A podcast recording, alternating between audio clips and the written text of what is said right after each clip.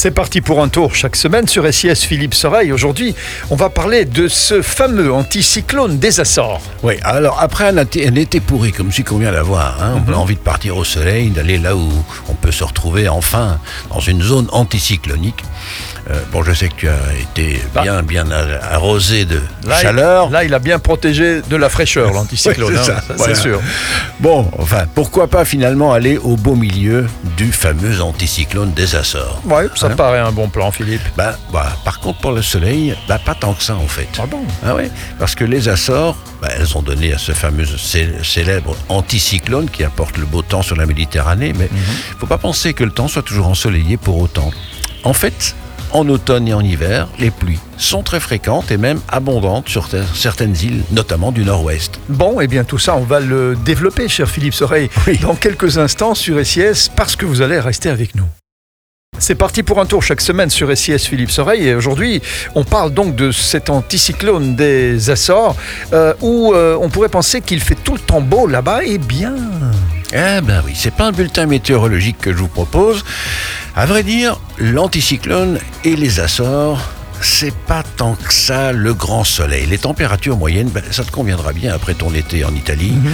Elles se situent plutôt aux alentours de 22 degrés en moyenne, même pendant le plein été. hein. Il faut dire qu'on est à 600 km des côtes, en pleine Atlantique, pardon. Le Gulf Stream régule le climat, plutôt doux et tempéré. Alors il pleut beaucoup, surtout en automne et en hiver, ce qui rend le paysage verdoyant. Les fleurs qui s'ouvrent, surtout au printemps, qui donnent de la couleur au paysage, comme en témoigne le nom de l'île, la plus à l'ouest et la plus pluvieuse, qui s'appelle Flores. Et donc de mai à septembre, c'est le top. Oui, mais alors, rassure-toi, il n'y aura jamais de haut pic de température, même en plein été, parce que le ciel est plus serein, mais plus doux. Et qu'est-ce qu'on peut y faire euh, aux Açores? Alors là, plein d'activités en pleine nature, hein, des paysages volcaniques de toute beauté, des eaux où on navigue pour le plaisir, mais aussi où on peut plonger pour s'émerveiller, des balades dans des villes, un patrimoine plutôt unique, une bonne gastronomie portugaise. Ah oui, on est au Portugal, il faut le rappeler, et locale. Et puis partout, euh, l'émotion des grands espaces face à l'immensité de l'océan. Mais encore, Philippe, mais encore.